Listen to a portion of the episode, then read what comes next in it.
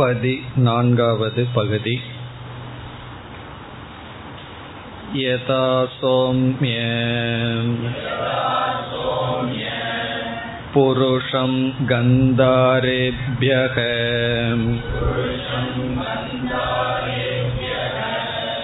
अभिनद्द अक्षम् आनीय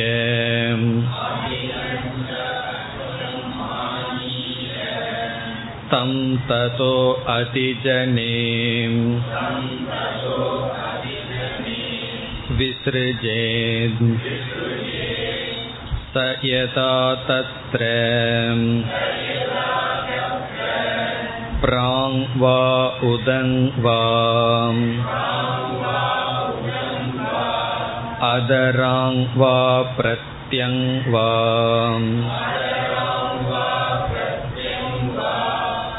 प्रद्मायीत अभिनद्द अक्षः आनीतः अभिनद्द अक्षः विसृष्टः तस्य यथा अभिनखनं प्रमुच्य प्रब्रूयाद् एतां दिशं गन्धाराः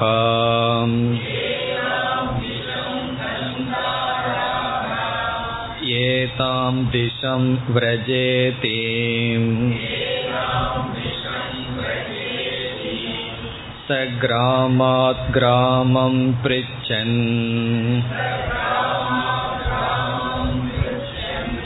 पण्डितो मेधावी गन्धारान् एव उपसम्पद्येत एवमेव इह आचार्यवान् पुरुषो वेद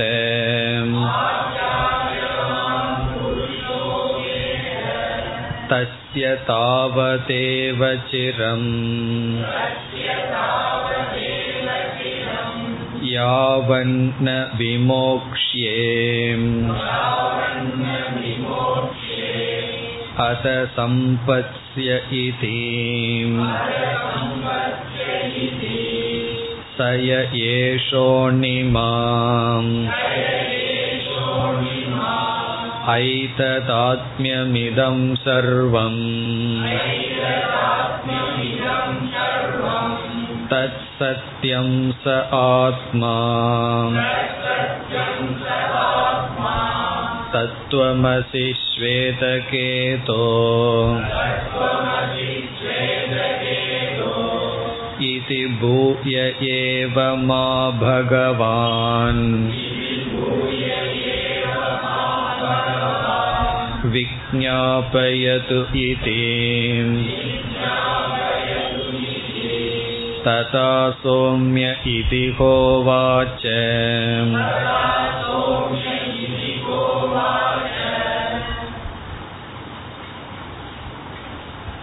இந்த பதினான்காவது பகுதி மிக முக்கியமாக கருதப்படுகின்றது.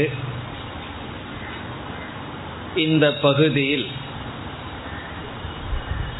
சாஸ்திரம் குரு இந்த இரண்டும் பிரம்ம ஞானத்திற்கு பிரமாணம் என்ற கருத்து கூறப்படுகின்றது. இதற்கு முந்தைய பகுதியில் லவண திருஷ்டாந்தத்தின் மூலமாக உப்பை நீரில் கரைத்து அதை கண்ணில் பார்க்க முடியாவிட்டாலும் அதை சுவையினால் அறிய முடியும் என்ற உதாகரணத்தில் ஒரு பொருள் ஒரு பிரமாணத்திற்கு பொருள்படவில்லை என்றால் அதை நாம் இல்லை என்று சொல்லக்கூடாது. அது வேற பிரமாணத்தினால் அறியப்பட வாய்ப்பு இருக்கலாம். ஒன்றை இல்லை என்று சொல்ல வேண்டுமென்றாலும் அதற்குரிய அறிவை கொடுக்கும் கருவியை பயன்படுத்த வேண்டும் என்று பிரமாணத்தை பற்றிய கருத்து பேசப்பட்டு சத் என்று இங்கு அறிமுகப்படுத்தப்பட்ட பிரம்மன் எல்லா இடத்திலும் இருக்கின்றது என்றால் அந்த பிரம்மனை இந்திரியங்களினால் பிரத்யக்ஷ பிரமாணத்தினாலும் அனுமானம் முதலிய பிரமாணத்தினால் அறியப்படவில்லை. அப்படியென்றால் அறியப்படாத காரணத்தினால் பிரம்மன் இல்லையா என்ற சந்தேகம் வரும்பொழுது அந்த பரபிரம்மத்தை சத் தத்துவத்தை அறிய பிரமாணம் வேதாந்த சாஸ்திரம். உபனிஷத் பரபிரம்மத்தை அறிவதற்கான கருவி. பிறகு வெறும் உபனிஷத் மட்டும் கருவி அல்ல காரணம் உபனிஷத் சப்த ரூபமான பிரமாணமாக இருக்கின்றது. அந்த சப்தம் ஒருவரிடமிருந்து வர வேண்டும். அப்படி அந்த சப்தத்தை கொடுப்பவர் ஆசிரியர் ஆச்சாரியர். ஆகவே ஆசிரியர் வேதாந்தம் இந்த இரண்டும் சேர்ந்து சத் பிரம்மத்தை அறிந்து கொள்ள பிரமாணம். என்ற கருத்து இங்கு வருகின்றது. அதற்கு பிறகு இதே பகுதியின் இறுதியில் முக்தியை பற்றிய கருத்தும் வருகின்றது. ஒருவன் சத் பிரம்மத்தை பற்றிய அறிவை அடைந்தால் அவனுக்கு என்ன பலன் என்றும் வருகிறது. காரணம் இதற்கு அடுத்து வருகின்ற இரண்டு பகுதிகள் ஜீவன் முக்தி விதேக முக்தியை பற்றி பேசும் பகுதிகள். இந்த அத்தியாயம் பதினாறாவது பகுதியுடன் முடிவடைகிறது. அதனுடைய இறுதி பகுதியும் இங்கேயே வருகின்றது இப்ப இறுதியாக ஆச்சாரியர் வேதாந்தம் இந்த இரண்டும் பிரமாணம் என்று சொல்லி ஞான பலனுடன் இந்த அத்தியாயம் முடிவட இருக்கின்றது. இதில் நாம் சென்ற வகுப்பில் இங்கு சொல்லப்பட்ட கதையை பார்த்து முடித்தோம். கந்தாரம் என்ற தேசத்திலிருந்து ஒருவனை ஒரு திருடன் கண்ணையும் கையையும் கட்டி அரண்யத்திற்குள் எடுத்து வந்து விட்டான். பிறகு அவனிடம் இருக்கின்ற பொருளை எல்லாம் அபகரித்து கொண்டு சென்று விட்டான். அங்கு இருப்பவன் நான் கண்ணையும் கையையும் கட்டியவனாக இங்கு இருக்கின்றேன் என்று ஓலமிடுகின்றான். ஒருவன் அவனுடைய கண் கட்டையும் கையையும் அவிழ்த்துவிட்டு கந்தார தேசத்துக்கு பாதையை காட்டுகின்றான். பிறகு அவனுடைய தேசத்துக்கு வருகின்றான் என்ற இந்த ஒரு கதை பேசப்பட்டது. இனி இந்த கதையிலிருந்து நாம் வேதாந்தத்திற்கு என்னென்ன கருத்துக்களை எல்லாம் எடுத்துக்கொள்வோம் என்று இப்பொழுது பார்க்கலாம். இந்த கதையில வர்ற அம்சங்கள் அது வேதாந்தத்தில் எதற்கு ஒப்பிடப்படுகிறது என்று பார்க்கலாம். சங்கரர் அந்த ஓமைகளை எல்லாம் விளக்கத்தில் கொடுக்கின்றார். என்னென்ன என்று இப்பொழுது ஒவ்வொன்றாக எடுத்துக்கொள்ளலாம் இந்த கதையில் வருகின்ற அரண்யம். முதலில் நாம் எடுத்துக்கொள்வது காடு அரண்யம். தன்னுடைய தேசத்திலிருந்து ஒருவன் காட்டுக்குள் வந்து விட்டான். நடு காட்டில் திசை தெரியாமல் இருக்கின்றான். அந்த அரண்யம் என்பது நம்முடைய ஸ்தூல சரீரத்துக்கு ஒப்பிடப்படுகிறது. ஸ்தூல சரீரம் தேகக. அரண்யம் தேகக. இந்த உடல் தான் அரண்யம். அடுத்தது தஸ்கரக. தஸ்கரக என்றால் திருடன். ஒரு திருடன் தான் ஒருவனை அவனுடைய ஸ்தானத்திலிருந்து காட்டுக்கு அழைத்து வந்து விட்டான். அந்த திருடன் இங்கு பாப புண்ணியம். திருடன் பாப புண்ணியத்திற்கு ஒப்பிடப்படுகின்றது. இனி இந்த இரண்டையும் பார்த்தால் பாப புண்ணியமானது ஒருவனை நம்முடைய தேகத்தில் கொண்டு வந்து விட்டு விடுகின்றது. இனி ஒன்றையும் பார்ப்போம். கட்டப்பட்ட புருஷன் ஜீவன். எவன் ஒருவன் தன்னுடைய ஸ்தானத்திலிருந்து அரண்யத்திற்குள் வந்துள்ளானோ அவன் வந்து ஜீவாத்மா. இனி இந்த மூன்றையும் பார்த்தால் இந்த ஓமை நன்கு பொருந்தி வரும். ஜீவாத்மாவானவன் இந்த சரீரத்திற்குள் வந்து இருக்கின்றான் ஜீவ தத்துவம் இந்த சரீரத்தில் இருக்கின்றது. யார் இந்த ஜீவனை இந்த சரீரத்திற்கு அழைத்து வந்தார்கள்? என்றால் அவனுடைய பாப புண்ணியம்.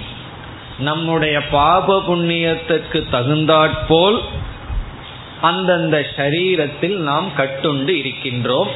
அப்படி ஒரு புருஷனை கந்தார நகரத்தில் இருப்பவனை திருடன் காட்டுக்கு இழுத்து வந்து விட்டான். இழுத்து வந்து காட்டில் வைத்திருக்கின்றான் என்பது வரை ஜீவாத்மா பாப புண்ணியத்தினுடைய வசத்தினால் தேகத்திற்குள் வந்துள்ளான். இப்ப இந்த தேகத்தோடு பிணைத்து வைத்தது யார்? என்றால் நம்முடைய கர்ம வினைகள். பாப புண்ணியம்னா கர்ம. ஏன்னா அந்த கர்மத்திலிருந்து விடுதலை அடைகின்ற பலனெல்லாம் இதற்கு பிறகு வர இருக்கின்றது. இவ்விதம் கர்ம பலன் என்ன செய்துள்ளது என்றால் ஜீவனை இந்த தேகத்தில் வைத்திருக்கின்றது. இனி அடுத்தது கந்தாரக. கந்தாரக என்பது இந்த கதையில் வருகின்ற மனிதனுடைய யதார்த்த ஸ்தானம். அவன் இருக்க வேண்டிய இடம். அவன் இருக்க வேண்டிய இடம் கந்தாரக அவனுடைய சொந்த ஊர். அறம் பொருள் இன்பம் என்று சொல்லி தர்மார்த்த காம மோக்ஷகங்கிற இடத்துல சமஸ்கிருதத்துல தமிழ்ல நம்ம வீடு என்று சொல்வோம். அறம் பொருள் இன்பம் வீடு. வீடு என்றால் என்ன? நம்ம சுவாவமா யதார்த்தமா இருக்கக்கூடிய இடம். அப்படி அந்த புருஷன் இருக்கின்ற கந்தாரமானது இங்கு வேதாந்தத்தில் பரபிரம்ம பிரம்மஸ்வரூபம். இப்ப பிரம்மன் வந்து கந்தாரம். கந்தார தேசம் பிரம்மத்துக்கு உதாகரணமாக சொல்லப்படுகிறது. இதிலிருந்து என்ன தெரிகிறது? ஒரு ஜீவனை பிரம்ம ரூபமாக இருப்பதை விட்டுவிட்டு பிரம்மத்திடமிருந்து பிரித்து காட்டுக்குள் கொண்டு வந்து விட்டது யார்? இந்த தேகத்தில் கொண்டு வந்து விட்டது யார் என்றால் நம்முடைய கர்ம வினை. இப்ப இந்த இடத்துல எப்படி நம்ம புரிஞ்சுக்கணும்? ஜீவன் யாரோ ஒருவன் பிரம்மனிடம் அமர்ந்து கொண்டிருந்தான். அவனை பிரம்மத்திடமிருந்து பிரித்து எடுத்துட்டு வந்து தேகத்துல வச்சிருக்கோம். பிறகு இவன் மீண்டும் தேகத்திலிருந்து பிரம்மத்துக்கிட்ட போகணுமா என்று பொருள் அல்ல. தான் பிரம்ம என்று கூறுவதற்கு பதிலாக தான் ஷரீரம் என்று கூறுவதுதான் தேகத்தில் கட்டுப்படுத்துவது. தன்னை ஷரீரம்ங்கிற அபிமானம்தான் தேகத்துல கொண்டு வந்து விட்டது. தன்னை யாருன்னு கேட்டா தான் பூர்ண பிரம்மஸ்வரூபம் என்று சொல்வதற்கு பதிலாக அவன் என்ன சொல்கின்றான்? தான் ஸ்தூலக கிருஷக நான் இந்த சரீரம் என்று அவன் சொல்கின்றான். இப்ப காட்டுல வந்து விட்டது என்றால் பிரம்மத்திடம் பிரித்தது என்றால் அபிமானத்தினால். தன்னை பிரம்மன்னு சொல்வதற்கு பதிலாக தேகம்னு சொல்கின்றான். அதுதான் தேகத்துக்கு வந்தது. இனி அடுத்தது இந்த கதையில் கந்தார தேசத்திலிருந்து காட்டுக்குள் ஒருவன் வந்துள்ளான். அப்படி காட்டுக்குள் வரும்பொழுது எப்படி வந்தான் என்றால் கண்கள் கட்டப்பட்டவனாக வந்தான். கண்ணு வந்து அவனுக்கு கட்டப்பட்டிருக்கின்றது. அப்படி கண் இப்பொழுது உதாகரணமாக எடுத்துக்கொள்கின்றோம். கண் அந்த கண் கட்டப்பட்டிருக்கின்றது. அந்த ரெண்டையும் நம்ம எடுத்துக்க போறோம். கண் துணியினால் கட்டப்பட்டிருக்கின்றது மூடப்பட்டிருக்கின்றது. அதுபோல இந்த ஜீவன் சரீரத்திற்குள் வரும்பொழுது அவனுடைய கண் என்ன என்றால் விவேகம். சக்ஷுகு விவேகக. கண்கிறது அறிவு விவேகம். கட்டப்பட்ட கட்டப்பட்டுள்ளது அல்லது அந்த துணி எந்த துணியினால் கண் மறைக்கப்பட்டுள்ளதோ அந்த படக அந்த துணியானது மோகக மோகம் மயக்கம் அறியாமை அவித்யா. இனி இந்த ரெண்டையும் எப்படி சேர்ந்து வருகிறது என்று பார்ப்போம். அதாவது துணியினால் கண் கட்டப்பட்டு அந்த புருஷன் கந்தாரம் என்ற தேசத்திலிருந்து காட்டுக்கு அழைத்து வரப்பட்டுள்ளான். அதே போல இந்த ஜீவன் தன்னுடைய யதார்த்த ஸ்தானமான பிரம்மஸ்வரூபத்திடமிருந்து இந்த சரீரத்துக்கு வரும்பொழுது அவனுடைய விவேகம் அவனுடைய அறிவானது கட்டப்பட்டிருக்கின்றது மூடப்பட்டிருக்கின்றது. கண்ணு வந்து விவேகம் என்றால் இங்கு கண் எப்படிப்பட்ட கண்ணாக இருக்கின்றது? மூடப்பட்ட கண்ணாக இருக்கின்றது. கண்ணே இல்லாமல் இல்லை. கண் இருக்கின்றது அது மூடப்பட்டதாக இருக்கின்றது. இப்ப ஜீவனுக்கு என்ன கண் என்றால் விவேகம். இப்ப விவேகம் மறைக்கப்பட்ட விவேகத்துடன் இந்த தேகத்திற்குள் நாம் வந்துள்ளோம். ஒரு ஜீவாத்மா விவேகத்தை இழந்து இங்கு வந்துள்ளான். சரி எதனால் இவனுடைய விவேகம் மறைக்கப்பட்டிருக்கின்றது? எது இவனுடைய அறிவை மறைக்கின்றது என்றால் மோகம். மோகம்தான் விவேகத்தை மறைத்திருக்கின்றது. மோகத்துக்கு நம்ம பல இடங்கள்ல பல லட்சணம் பார்த்திருக்கோம். இங்க ஒரு லட்சணம் பார்க்கலாம். அஹிதே ஹித புத்திகி மோகக. அஹிதே என்றால் ஹிதம்னா நல்லது. அஹிதம்னா நமக்கு எது நல்லது அல்லவோ அது அஹிதம். அஹிதே என்றால் நமக்கு கஷ்டத்தை கொடுப்பது நமக்கு நல்லது இல்லாத விஷயத்தில் அஹிதே ஹித புத்திகி அது நல்லது என்கின்ற பாவனை எண்ணம். நமக்கு நாசத்தை கொடுப்பது பந்தப்படுத்துவது கஷ்டப்படுத்துவது எதுவோ அதில் சுக புத்தி அல்லது ஹிதம் என்கின்ற பாவனை. இப்ப வந்து மது முதலிய பொருள்கள் எல்லாம் இருக்கு. பொய் சொல்றது மது பழக்கங்கள் இதெல்லாம் என்னன்னா அஹிதம். ஆனா பலருக்கு இதுல ஹித புத்தி இருக்கு. ஹித புத்தினா இது நல்லது. இப்படி ஏமாற்றினா தான் வாழ முடியும். அப்படி அதர்மம் அஹிதம் ஆனா சில பேர்த்துக்கு அதர்மத்திலேயே ஹித புத்தி இருக்கின்றது. அப்படி எது பொய்யோ அது உண்மை என்றால் பொய் வந்து அகிதம். பொய்ங்கிறது வந்து நமக்கு உண்மையிலேயே எதையும் கொடுக்காது. ஆனா அந்த பொய்யில அதை உண்மைன்னு பார்த்தோம்னா அது ஹித புத்தி. அப்படி மோகம். இந்த மோகத்தினால் விவேகமானது மறைக்கப்பட்டிருக்கின்றது. அப்போ இந்த தேகத்துக்குள்ள வரும்பொழுது நாம் எப்படிப்பட்டவர்களாக வந்துள்ளோம் என்றால் மோகத்துடன் நாம் வந்துள்ளோம். இச்சா துவேஷ சமுத்தேன துவந்துவ மோகேன பாரத சர்வபூதானி சம்யாதி சர்க்கே பகவான் கீதையில சொல்றார் இச்சா துவேஷம் என்ற இருமையான மோகத்தில் பிறக்கும் பொழுதே ஒரு ஜீவன் பிறந்து வருகின்றான். இதுதான் நம்முடைய ஒரிஜினல் ப்ராப்பர்ட்டி நம்ம வந்து கொண்டு வந்தது என்னன்னா எஃபர்ட் இல்லாம முயற்சி இல்லாம நம்ம வந்தது என்னன்னா இந்த மோகம். இப்ப மோகம் அஜானம் இவைகளெல்லாம் நம்ம வந்து சுவாவமாகவே பிறக்கும் பொழுதே அந்த மோகத்துடன் இருக்கின்றோம்.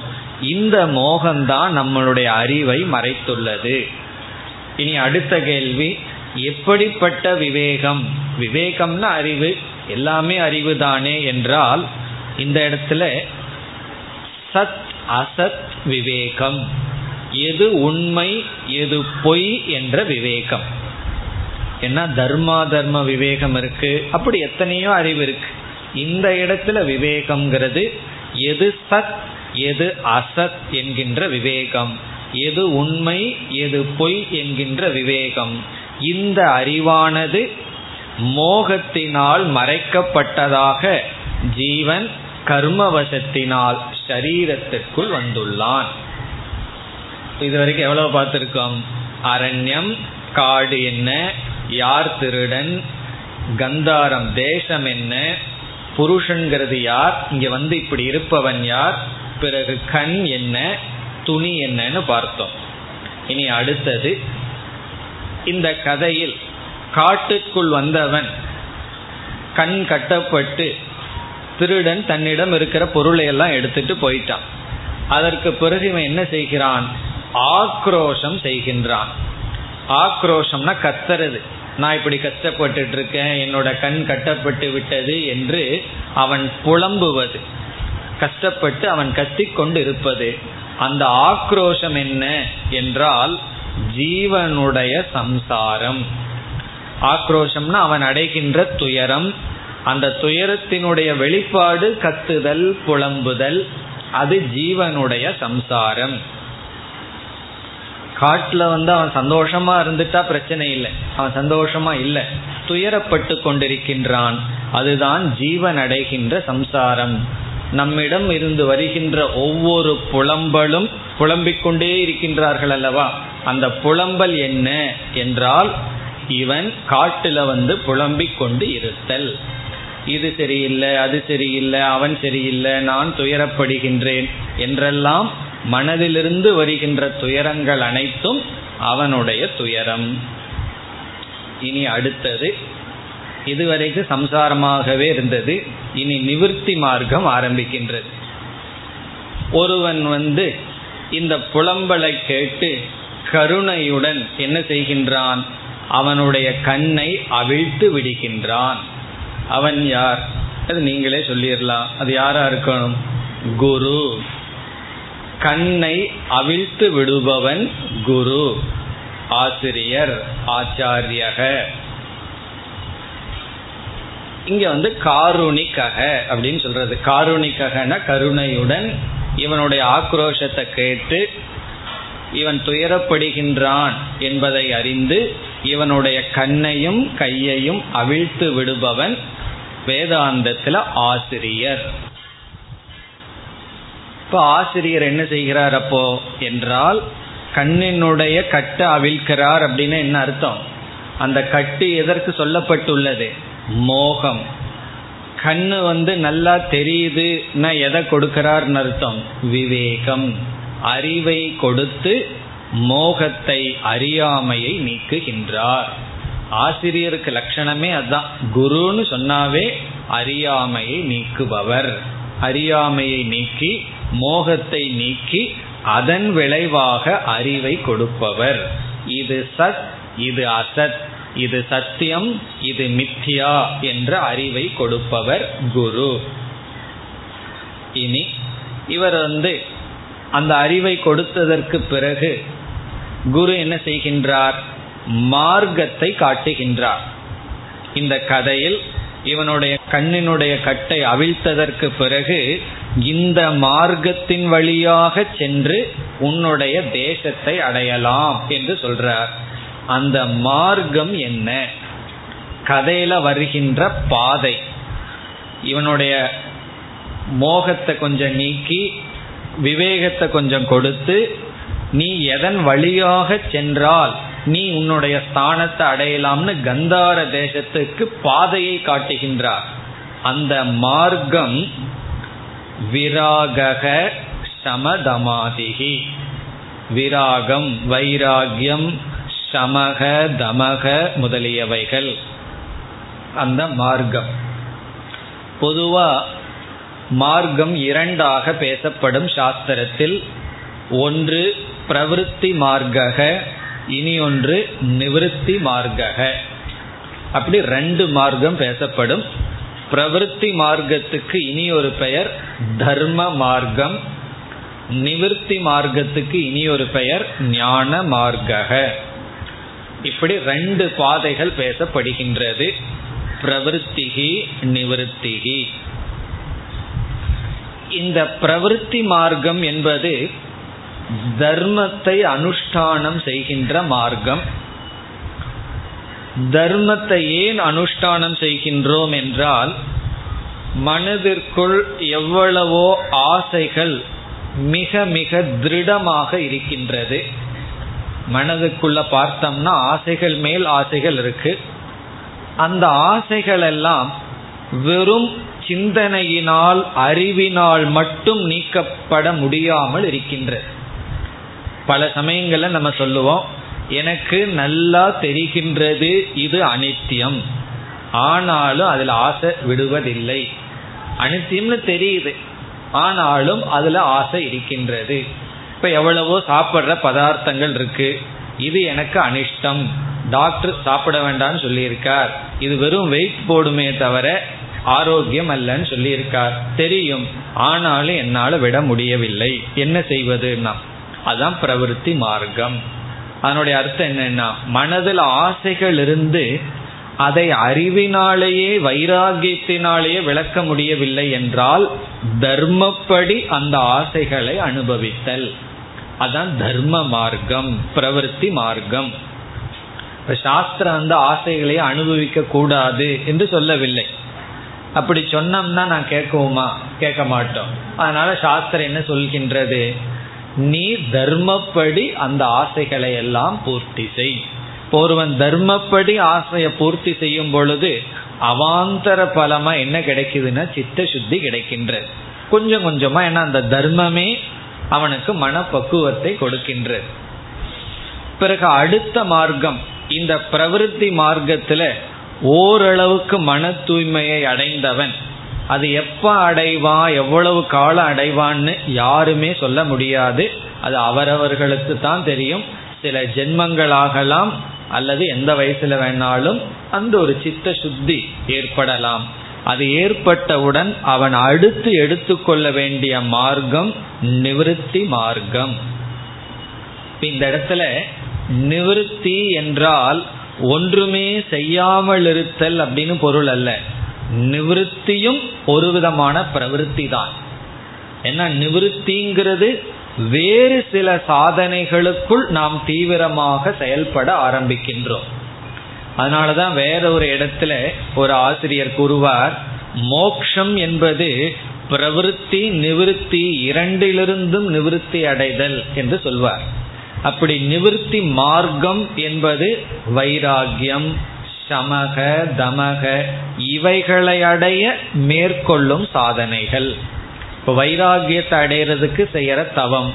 மனக்கட்டுப்பாடு இந்திரிய கட்டுப்பாடு இப்படிப்பட்ட சாதனைகளை நாம் அடைய மேற்கொள்ளப்படுகின்ற முயற்சி. அதனால தான் உலகத்தை துறந்தவர்கள் நிவர்த்தி மார்க்கத்துக்குள்ள போனவர்களிடம் சென்று உங்களுக்கு நேரம் இருக்கான்னு கேட்டா இல்ல எல்லா நேரம் நான் சும்மா தான் இருப்பேன்னு சொல்ல மாட்டார்கள். நமக்கு பார்த்தா சும்மா இருக்கிற மாதிரி தெரியும். அவர்கள் பிரவருத்தி மார்க்கத்தில் இருப்பவர்களை காட்டிலும் அதிக காலத்தை பயன்படுத்துவார்கள். பிரவருத்தி மார்க்கத்தில் இருக்கிறவங்களாம் மத்தியானம் ஒரு நாலு மணி நேரம் தூங்கி எந்திரிப்பார்கள். ஏன்னா ரொம்ப டைம் இருக்கு. நிவர்த்தி மார்க்கத்தில் இருக்கிறவங்க அந்த டைமும் கூட இருக்காது. இருபத்தி நாலு மணி நேரம் அவர்களுக்கு போதாமலும் கூட சில சமயம் இருக்கும். அதனொன்னு என்ன அர்த்தம்னா சும்மா இருக்கிறது எல்லா பொறுப்பையும் விட்டுட்டு பேசாம இருக்கிறது நிவர்த்தி மார்க்கம் அல்ல. நிவர்த்தி மார்க்கம் என்பது மீண்டும் ஓரளவு தூய்மையான மனதை வேதாந்தத்தில் தத்துவமசிங்கிற வாக்கியத்திற்கு தயார்படுத்த செய்யப்படுகின்ற சாதனைகள். வைராகிய பிராப்தி விவேக பிராப்தி பிறகு சமதமாதிகள். இப்படிப்பட்ட சமாதானம் இப்படிப்பட்ட அதிகாரித்துவத்தை அடைய நாம் மேற்கொள்கின்ற தவம் சாதனைகள் நிவர்த்தி மார்க்கம். இப்ப இந்த இடத்துல நம்ம வேதாந்தத்தில் இருக்கோம். அதனால மார்கக நிவர்த்தி மார்கக நமக்கு தெரிஞ்ச லாங்குவேஜில் சொல்லணும்னா சாதன சதுஷ்டய சம்பத்தியை அடையும் மார்க்கம். விவேகம் வைராகியம் சமதமாதி முமுட்சுத்துவம். இவைகளை பூர்த்தி செய்கின்ற மார்க்கம். அப்ப நமக்கு இதுவரைக்கும் என்ன கிடைக்குது என்றால் இவன் யார் காட்டில் இருக்கிறவன் ஒரு பாதையின் வழியாக சென்று பிறகு அவனுடைய ஸ்தானத்தை அடையணும். அப்படி இவன் செல்கின்ற பாதை நிவிருத்தி மார்க்கத்தின் வழியாக சென்று எதை அடைகின்றான்? இவனுடைய சொந்த ஊரை யதாஸ்தானத்தை அடைகின்றான். இப்ப இவ்வளவுதான் ஒப்பிட்டு சொல்வது. கடைசி என்ன ஒப்பிடலாம்? இவன் போய் சேர்ற இடம் எதுன்னா அதேதான். இந்த மார்க்கத்தின் வழியாக காட்டில் இருந்தவன் விடுவிக்கப்பட்டவனாக இவனுடைய இடத்துக்கு சென்று அடைகின்றான். அடைவது என்றால் இந்த பயணம் ஞானத்துல செய்யற பயணம். செயல்ல உடல்ல செய்யற பயணம் அல்ல அறிவினுடைய பயணம். அறிவினுடைய பயணம்னா எப்படின்னா நம்ம தைத்திரிய உபனிஷத்துல படிச்சிருக்கோம் பஞ்ச கோஷத்தை ஒவ்வொரு கோஷமா ஆசிரியர் அறிமுகப்படுத்திட்டு வர்றார். முதல்ல அன்னமய கோஷம் அதுதான் ஆத்மா. பிறகு அது ஆத்மா அல்ல பிராணமய கோஷம். உன்னுடைய நான்கிற புத்திய உடம்பிலிருந்து பிராணமய கோஷத்துக்கு வையி. பிறகு மூணாவதா மனோமய கோஷம்னு சொல்லிட்டு வர்றார். அப்போ இது என்ன பயணம்னா நான் எங்க பயணம் பண்ணிட்டு இருக்கேன்னா அஞ்சு கோஷத்துல ஒவ்வொன்னா விட்டு பயணம் பண்ணிட்டு இருக்கேன்னா நமக்குள்ள ஒவ்வொரு இடத்துல இருக்கிற அபிமானத்தை விட்டு பயணம் பண்ணி கடைசியா ஆனந்தமய கோஷத்தையும் விட்டு ஆனந்த ஆத்மாவாக இருக்கின்றோம். அப்படி இந்த மார்க்கம் நிவிருத்தி மார்க்கத்துல சென்று நாம் அடைகின்ற ஸ்தானம் என்ன என்றால் பிரம்ம பிராப்திகி. அறிவினால் அபிமானத்தை அனாத்மாவிலிருந்து விட்டு கடைசியா பிரம்மத்தை அடைகின்றோம். இதுதான் இந்த கதையிலிருந்து நம்ம வேதாந்தத்துல கனெக்ட் பண்றது. அப்ப எப்படி நம்ம புரிந்து கொள்ளலாம்?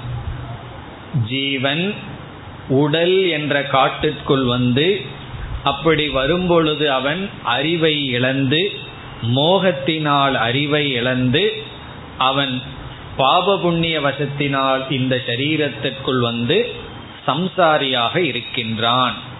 குருவினுடைய துணை கொண்டு மோகமும் விவேகமும் மோகம் நீக்கப்பட்டு விவேகத்தை அடைந்து பிறகு குரு காட்டிய பாதை நிவிருத்தி மார்க்கம் என்ற பாதையில் இவன் பயணம் செய்து அவன் இறுதியில் தன்னுடைய ஸ்தானமான சொரூபமான பிரம்மத்தை அடைகின்றான். குரு வந்து ஓரளவு தான் உதவி செய்வார். இவ்வளவுதான் பண்ணுவார். அதற்கு மேலே எல்லாம் செய்து கொண்டு இருக்க மாட்டார். ஒரு ஆங்கிலத்தில் ஒரு படம் ஒன்று வந்தது.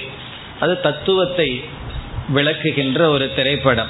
அதெல்லாம் ஓடாது அப்படிப்பட்ட படம் எல்லாம் அதில் வந்து ஒருவன் உண்மையை நாடி செல்ல வேண்டும் என்று வருகின்றான்.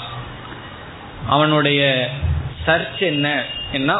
ட்ரூத் உண்மையை நான் நாடணும்னு வருகின்றான். பிறகு வந்து ஒரு குரு சொல்றார் எனக்கு தெரியும் எந்த இடத்துல உண்மை இருக்குன்னு சொல்லி. அந்த இடம் ரொம்ப தூரம் சொல்றார். அந்த காலத்து தமிழ் படம் போற இத்தனை கடலை தாண்டணும் இத்தனை மலையை தாண்டணும் அங்க ஒரு குகை இருக்கும் அதுக்குள் ஒரு ரூம் இருக்கும் அதுக்குள்ள ஒரு புஸ்தகம் இருக்கும். அந்த புஸ்தகத்தை நீ திறந்து பார்த்தீங்கன்னா அதுக்குள்ள உண்மை இருக்கும் அப்படின்னு சொல்ற இப்படி அவன் பெரிய பயணத்தை மேற்கொள்ளணும். அப்படி எல்லாம் பயணத்தை மேற்கொண்டு ஒரு பெரிய மாளிகை இருக்கும். அதுக்குள்ள ஒரு ரூம் இருக்கும். அதுக்குள்ள ஒரு பெட்டி. அந்த பெட்டிக்குள்ள ஒரு புஸ்தகம். அதை நீ திறந்து பார்த்தீங்கன்னா அதுக்குள்ளதான் உண்மை இருக்குன்றார். உடனே இவனுக்கு ரொம்ப உற்சாகம் வந்துடுது சரி நான் அதை பார்த்துறேன்ட்டு போறான். அப்ப குரு சொல்றார் நான் பாதி வழிக்கு வருவேன். பாதி தூரம் உன்னிடத்துல வருவேன். அதுக்கு மேல வரமாட்டேன்றார். சரின்னு பாதி தூரம் குரு வர்றார். அதுக்கப்புறம் அவன் போறான். அப்ப அந்த மாளிகைக்குள்ள போனோன்னு அங்க இருக்கிறவங்க எல்லாம் நீ எதுக்கு அதை திறந்து பாக்குற நீ இதுக்கு வந்து இந்த பெரிய மொனாஸ்ட்ரிக்கு என்ன ஆயிடுற? தலைவனாரு இப்படி எல்லாம் அந்த கதை. கடைசியில் என்னன்னா அந்த பெட்டி அவன் திறந்து பார்க்கிறான். அந்த புஸ்தகம் பூரா கண்ணாடி. ஒவ்வொரு பேஜிலையும் கண்ணாடி இருக்கு. அவன் அவனையே பார்க்கிறான். கடைசியில் அவன் சொல்றான் ஐ ஆம் த ட்ரூத் நான் தான் நானே உண்மை சுரூபம்னு அந்த கதை அப்படி முடியுது அந்த புஸ்தகத்துக்குள்ள என்ன இருக்குன்னா ஒவ்வொரு பேஜும் முகம் பார்க்கிற கண்ணாடி. என்ன சொல்லியிருக்கார் குரு? அந்த புஸ்தகத்துக்குள்ள நீ எதை பார்க்கிறையோ அதுதான் உண்மை. இதெல்லாம் நம்ம உபனிஷத்துல வந்த கதை தான் அது வந்து கடைசியில் அவன் என்ன பார்க்கறான்? தன்னையே பார்க்கின்றான். தானே உண்மைன்னு புரிஞ்சுக்கிறான். ஆனா இவன் இவ்வளவு தூரம் பயணம் செஞ்சாதான் அதை பார்த்து என்னுடைய அழியாத ஆத்மஸ்வரூபந்தான் உண்மைன்னு அறிவு வரணும். இப்ப இதுல என்னன்னா குரு பாதி தூரம் தான் வருவார். மீதி என்ன செய்யணும்னா இந்த பாதையில் சிஷ்யன் தனியாக பயணம் செய்ய வேண்டும். செய்து இவனுடைய யதாஸ்தானத்தை அடைய வேண்டும். இதுதான் கதை. இனி நாம் மந்திரத்திற்குள் செல்லலாம். முதல் மந்திரம். யதா சோம்ய யதா சோம்ய ஹே சோம்ய யதா எவ்விதம்? புருஷம் புருஷம் என்றால் மனிதனை இங்கு கட்டப்பட்ட மனிதனை. கந்தாரேபியக கந்தாரம் என்ற தேசத்திலிருந்து கந்தாரம் என்ற தேசத்திலிருந்து ஒருவனை அபிநத்த அக்ஷம் அக்ஷம்ன கண்ணு அபிநத்த என்றால் கட்டுப்பட்ட மூடிய கட்டிய கண்களை உடைய புருஷனை. அபிநத்த அக்ஷங்கிறது புருஷனுக்கு விசேஷனம். அபிநத்த அக்ஷம் புருஷம். கட்டுப்பட்ட கண்ணையுடைய மனிதனை ஆணிய அழைத்து வந்து ஒரு திருடன் அழைத்து வந்து தம் அவனை ததக அதிஜனே விசிறிஜேத். ததகன தன்னுடைய ஸ்தானத்திலிருந்து அதிஜனம் என்றால் ஜனங்களே இல்லாத காடுன்னு அர்த்தம். ஜனங்களே இல்லாத இடத்தில் விசிறிஜே விட்டு விட்டான். நான் உபனிஷத்து கதையை ரொம்ப வேகமா சொல்லுது. ஒவ்வொரு பாயிண்டா சொல்லல. அவனை வந்து கண்ணையும் கையையும் கட்டி மக்கள் இல்லாத இடத்துல விட்டு விட்டான். பிறகு நம்ம சேர்த்திக்கணும் விட்டு அவனிடம் இருக்கிறதெல்லாம் எடுத்துட்டு அந்த திருடன் சென்று விட்டான். அதற்கு பிறகு சக யதா தத்ர அவன் இப்பொழுது சம்சாரியாக துயரப்பட்டு கொண்டிருப்பவன் அவன் யதா அங்கு எல்லா திசைகளையும் நோக்கி நாலு திசைகளிலும் திரும்பி திரும்பி கத்துகின்றான். அந்த நான்கு திசைகள் கூறப்படுகின்றது.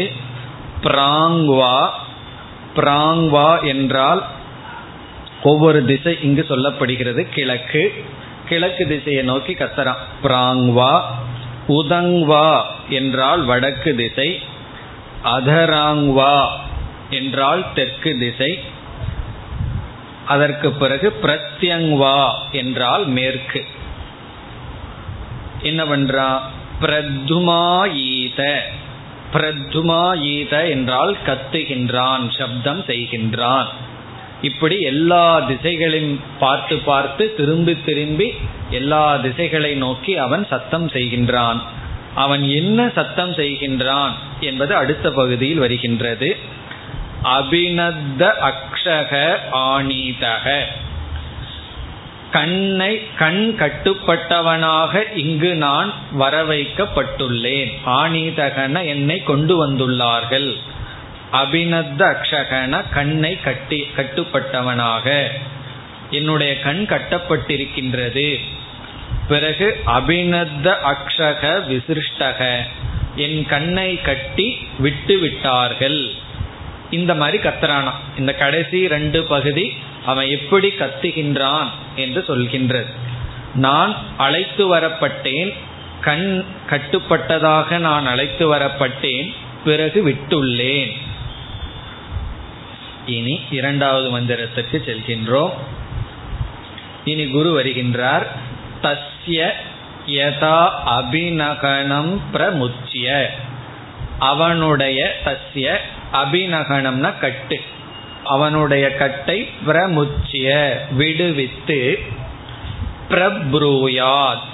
அந்த குருவானவர் இவ்விரம் சொல்கின்றார். அந்த கட்டை அவிழ்த்து விட்டு குருவானவர் இப்பொழுது மார்க்கத்தை காட்டுகிறார். என்ன சொல்றார்? ஏதாம் திசம் கந்தாராகா. இந்த திசையில்தான் கந்தாரம் என்ற தேசம் இருக்கின்றது. இந்த இடத்துல திசையையும் மார்க்கத்தையும் காட்டுறார். பிறகு என்ன செய்ய வேண்டும்? ஏதாம் திசம் விரஜ இதி. இந்த திசையை நோக்கி நீ செல்வாயாக என்று அந்த பாதை அந்த டைரக்ஷன் அதை காட்டி விடுகின்றார். இப்ப ஏதாம் திசம் விரஜன நீ செல் இதி என்று கூறினார். இப்போ ஒரு முக்கியமான குரு என்ன பண்றார்? இவனுடைய மோகத்தை நீக்கி விவேகத்தை கொடுத்து பாதையை காட்டி லட்சியத்தை காட்டிட்டார் இதெல்லாம் குரு செய்து விட்டார். அதற்கு பிறகு இவன் என்ன செய்கின்றான்? சக கிராமாத் கிராமம் பிரிச்சன். அவன் ஒவ்வொரு கிராமமாக கேட்டு மீண்டும் ஒவ்வொரு கிராமத்தை அடைஞ்சு இதுதான சரியான பாதை என்று கேட்டு அந்த தேசத்தை அடைகின்றான் என்று வருகிறது. பிறகு இப்பொழுது இவனுக்கு இரண்டு லட்சணம் சொல்லப்படுகிறது. முன்ன வந்து அபிநத்த அக்ஷக கண் கட்டுப்பட்டவன்.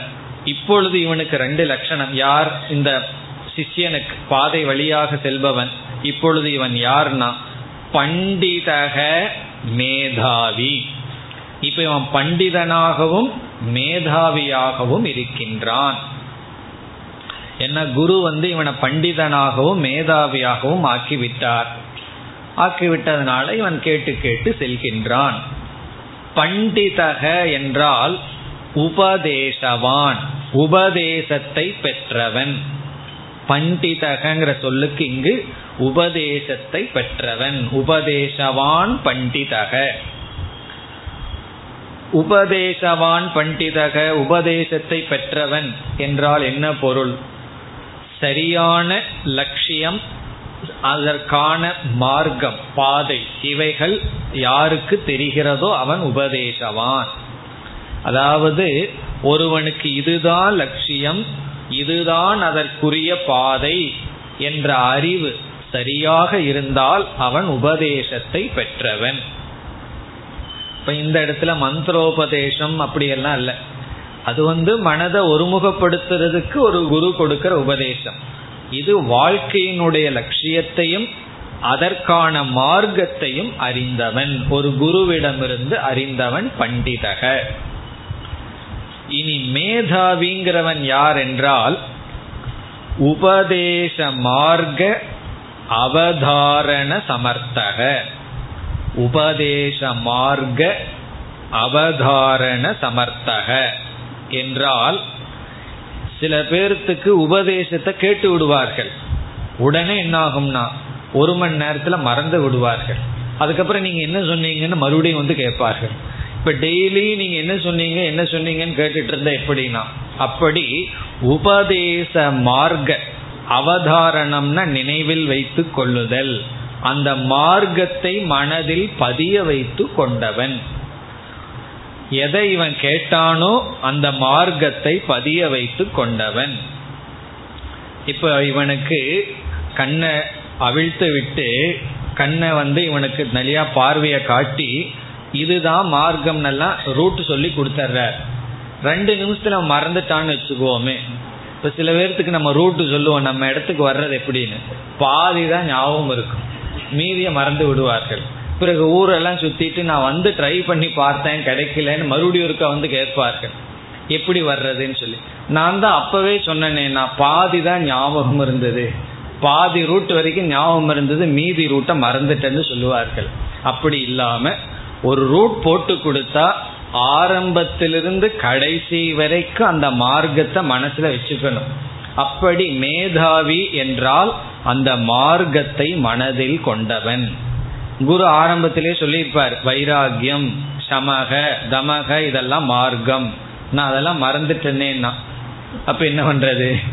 வைராகியம்ங்கிற மார்க்கத்தை மறந்துட்டு இப்படி வைராகியத்தை அடையிறது சமதமாதிகள் அடையிறது. அப்படி இந்த மோக்ஷத்துக்கு என்ன மார்க்கம்னு குரு சொல்லி கொடுத்தாரோ அந்த மார்க்கத்தை நன்கு நினைவில் கொள்பவன். அவதாரண சமர்த்தக என்றால் அந்த உபதேசத்தை தனக்குள் வைத்து பாதுகாப்பவன். இப்படிப்பட்டவனாக இப்ப யார் இவன் என்றால் இவன் வந்து பண்டிதனாகவும் இருக்கான். அதாவது சரியான ஞானத்தையுடையவனாகவும் இருக்கின்றான். அந்த ஞானத்தை தனக்குள்ள வச்சு காப்பவனாகவும் இருக்கின்றான். சில பேர் தப்பான ஞானத்தை வச்சு காத்து கொண்டே இருப்பார்கள். யாராவது தப்பான மார்க்கத்தை சொல்லி கொடுத்திருப்பார்கள். அதை வச்சு நல்லா பாதுகாப்பார்கள். அது என்னன்னா அபண்டித மேதாவி. இங்க பண்டித மேதாவினா சரியான ஞானம் இருக்கணும் அதை மனதிலையும் வச்சிருக்கணும். இப்ப சரியான ஆசிரியர்கிட்ட போய் சரியான ஞானத்தடைஞ்சு அதில் அதுல மனசுல வச்சிருக்கணும். அதுதான் பண்டிதோ மேதாவி. இப்ப என்ன செய்கின்றான்? கந்தாரான் ஏவ உபசம்பத்யேத கந்தாரான் என்றால் அவனுடைய இடத்தையே உபசம்பத்தியேத அடைகின்றான். இப்படி இவன் பண்டிதனாகவும் மேதாவியாகவும் இருந்தவன் இவன் கந்தார தேசத்தையே அடைகின்றான். இதுவரைக்கும் கதை. இதற்கு மேல ஒரு ரொம்ப முக்கியமான வாக்கியம். சங்கரர் அடிக்கடி கோட் பண்ற சாஸ்திரத்துல ரொம்ப பிரசித்தமான வாக்கியம். அது என்னன்னா ஏவம் ஏவ இக. ஏவம் ஏவ இக என்றால் அது போல இங்கும். ஏவம் ஏவேனா அது போலவே இங்கும். இங்கும்னு என்ன அர்த்தம்? வேதாந்தத்திலும் வேதாந்த விஷயத்திலும் என்னன்னா ஆச்சாரியவான் புருஷக வேத. ஆச்சாரியவான் என்றால் ஆசிரியரை உடையவன். புருஷக என்றால் சாதகன் மனிதன். ஆசிரியரை உடைய சாதகன். ஆச்சாரியவான் என்றால் ஆசிரியரை உடையவன். ஆசிரியரை அடைந்தவன். குருவை அடைந்தவன். தனவான் அப்படின்னு என்ன அர்த்தம்? தனத்தை உடையவன். தனவான் பணத்தை உடையவன். ஆச்சாரியவான் என்றால் ஆசிரியரை உடையவன். குணவான் என்றால் குணத்தை உடையவன். அதே போல ஆச்சாரியவான் ஆசிரியரை உடையவன். புருஷக என்றால் ஆசிரியரை உடைய மனிதன்.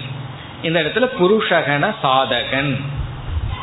ஆசிரியரை அடைந்த உடைய சாதகன் வேத. வேத என்றால் பிரம்மத்தை அறிகின்றான். இங்க வந்து பிரம்மங்கிற வார்த்தையை சேர்த்திக்கணும். பரபிரம்மத்தை அல்லது சத் சுரூபத்தை வேத அறிகின்றான். ஞானத்தை அடைகின்றான்.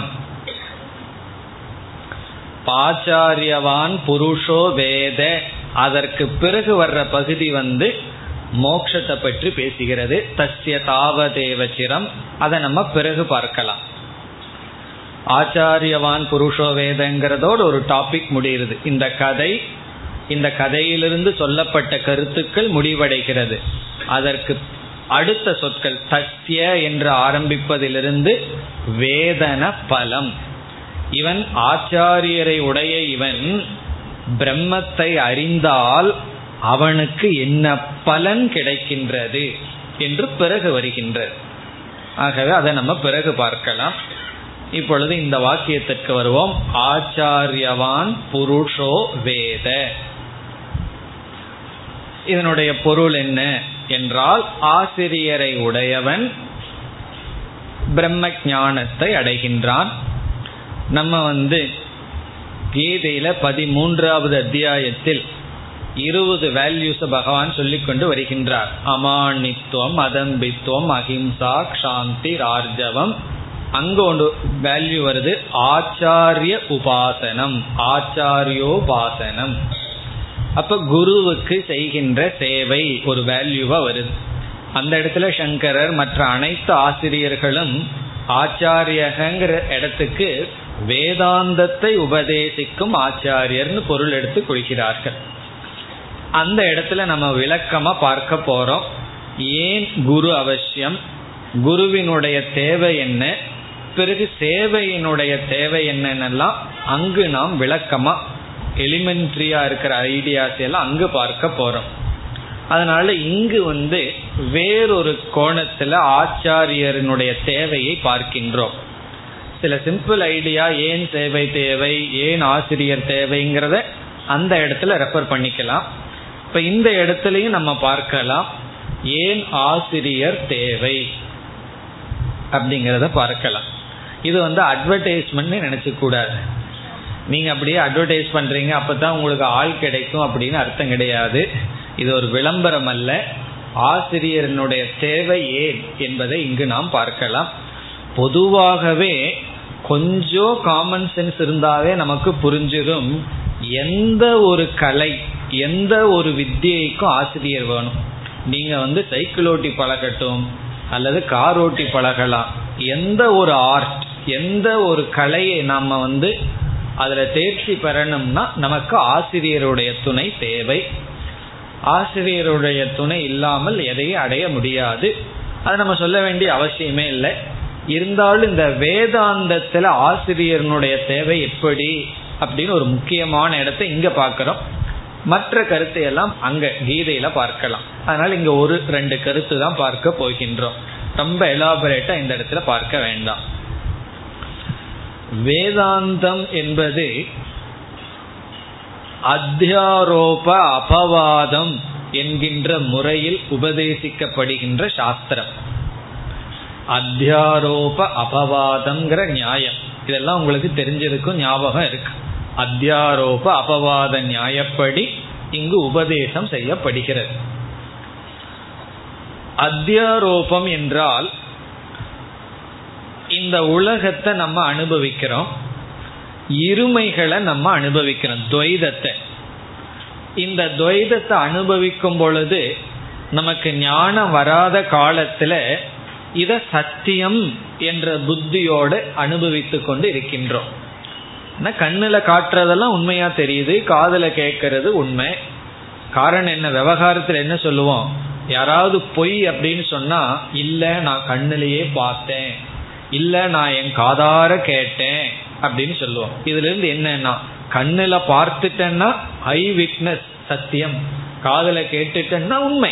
சுவைத்து பார்த்துட்டேன்னா சத்தியம். அப்படி இந்திரியங்களை பயன்படுத்தி அனுபவிக்கிற இந்த துவைத பிரபஞ்சத்தை சத்தியம்ங்கிற புத்தியோட இருந்து கொண்டு வர்றோம். ஆனா குருவினுடைய திருஷ்டிப்படி இது மித்தியா.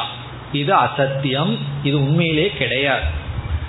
ஆனா எடுத்த உடனே சிஷ்யங்கிட்ட நீ பார்க்கறது கேட்கறது எல்லாமே பொய் அப்படின்னு சொன்னா அவன் மனதில் ஏறாது.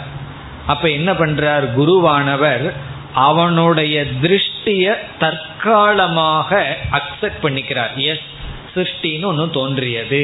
நீ இதெல்லாம் சத்தியம்தான் என்று குருவினுடைய மனதில் தற்காலிகமாக சிஷ்யனுடைய துவைதத்தினுடைய சத்தியத்துவத்தை ஏற்றுக்கொள்வது குருவினுடைய திருஷ்டியில அத்தியாரோபம். சிஷ்யனுடைய திருஷ்டியில சத்தியம்தான் இப்ப சிருஷ்டி வந்து குருவுக்கு தான் அத்தியாரோபமே தவிர சிஷ்யனுக்கு அத்தியாரோபம் அல்ல. அது பிறகுதான் அவனுக்கு தெரிய வருது இது ஏற்றி வைக்கப்பட்டது. பிறகு அடுத்த பகுதி என்ன என்றால் அபவாதம். அபவாதம்னா நீக்குதல். எதை குருவானவர் அக்செப்ட் பண்ணியிருந்தாரோ அவனுடைய மன வளர்ச்சிக்கு கொஞ்சம் தேவைப்படுது. இந்த இருமைய சத்தியமா பார்க்கறது அவனுக்கு தேவைப்படுதுன்னு அக்செப்ட் பண்ணியிருந்தாரோ அதை வந்து குருவானவர் தவறு என்று நீக்குதல். அபவாதம் என்றால் என்ன? என்றால் சிஷ்யனுடைய மனதில் இருக்கின்ற தவறான கருத்தை நீக்குதல்.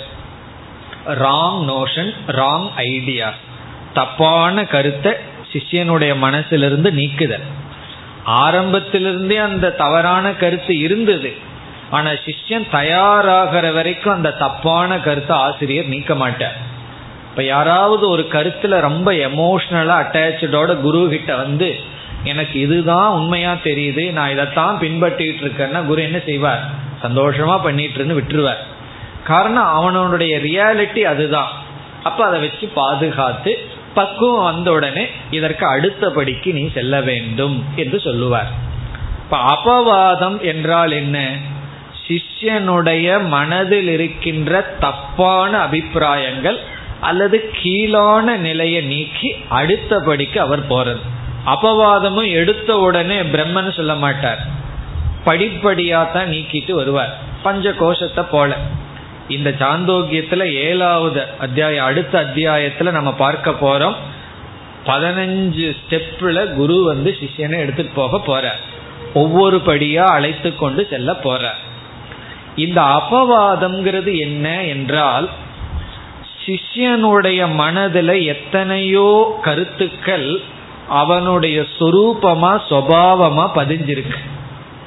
ஆனா அதெல்லாம் உண்மை அல்ல அதை நீக்கிறதுங்கும் போது சிஷ்யனுடைய மனதில் ஒரு விதமான பெயின் ஒரு விதமான துக்கம் வரும். அது எப்படி என்றால் நம்முடைய ஸ்தூல உடல்ல சில சமயங்கள்ல ஏதாவது கட்டி தோன்றும். நம்ம உடல்ல தான் அது தோன்றும். அது உடல்லையே தோன்றிய அந்த கட்டியானது அந்த ஒரு எக்ஸ்ட்ரா குரோத் அது என்ன பண்ணும்னா உடலுக்கே அது ஆபத்தை விளைவிக்கும் கேடு கொடுக்கும்.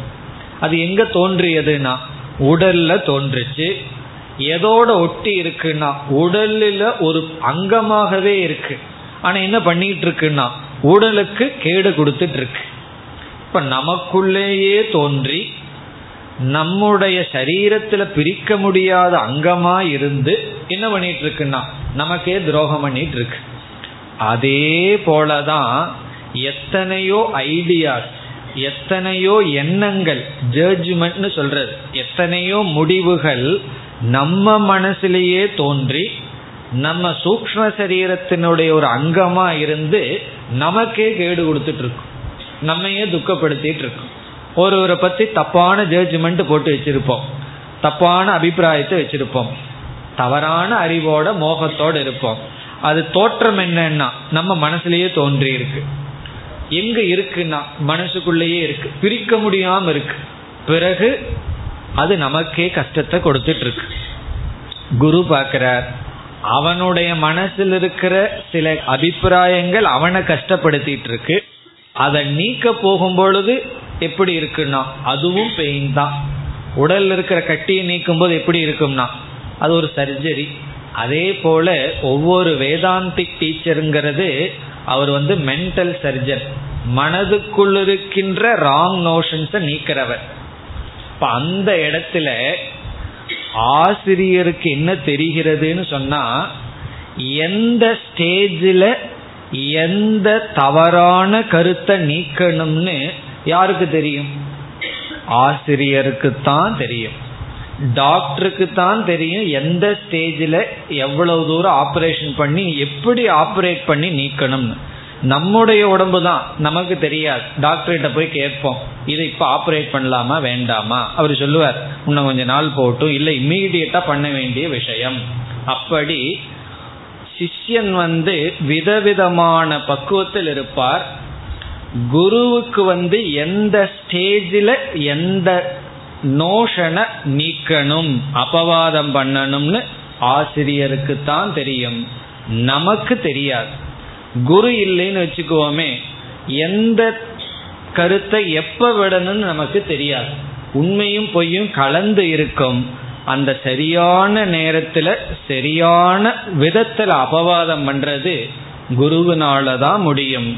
அப்போ ஆசிரியர் இருந்தாதான் நமக்கு அவ்வப்பொழுது அபவாதத்தை பண்ணிட்டு வருவார் அவ்வப்பொழுது இருக்கின்ற இந்த ராங் நோஷன்ஸ் தவறான எண்ணத்தை நீக்கிட்டு வருவார் எந்த நேரத்துல நமக்கு பக்குவமாகுதோ அந்த நேரத்துல சுட்டி காட்டுவார் இனிமேல் இந்த சாதனை போதும். இனிமேல் கர்மயோகம் போதும். உபாசனைக்கு வரலாம்.